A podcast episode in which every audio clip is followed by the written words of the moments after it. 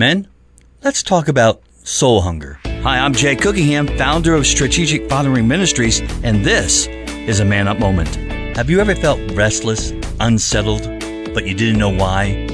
Your phone is blowing up, non stop calls and text messages. Your calendar is so out of control.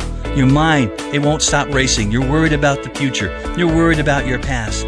And you're worried about just getting through the day. We are restless, we're disturbed, and we're unsettled. And I believe hungry for something more, something better. St. Augustine said it this way Thou hast made us for yourself, O Lord, and our hearts are restless until it finds its rest in thee. And the Bible describes it this way in Psalm 84 3. My soul longs, yes, even faints for the courts of the Lord. My heart and my flesh cry out for the living God. This is what I call soul hunger. And soul hunger is a signal that God is inviting you into a deeper encounter with Him.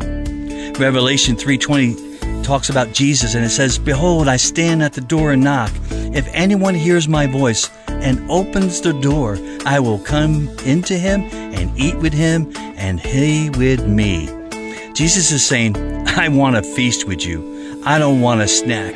I don't want a quick bite. I want to feast with you.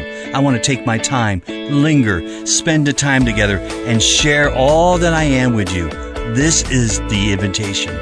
Our hunger invites Jesus into our lives, but He provides the meal. He provides the provision that meets our restlessness, that meets our lack, and leaves us soul hungry for even more. He is the answer for our soul hunger. God bless you. To order my New Man's Devotional, Sonship, Restoring a Man's Identity, please go to strategicfathering.com.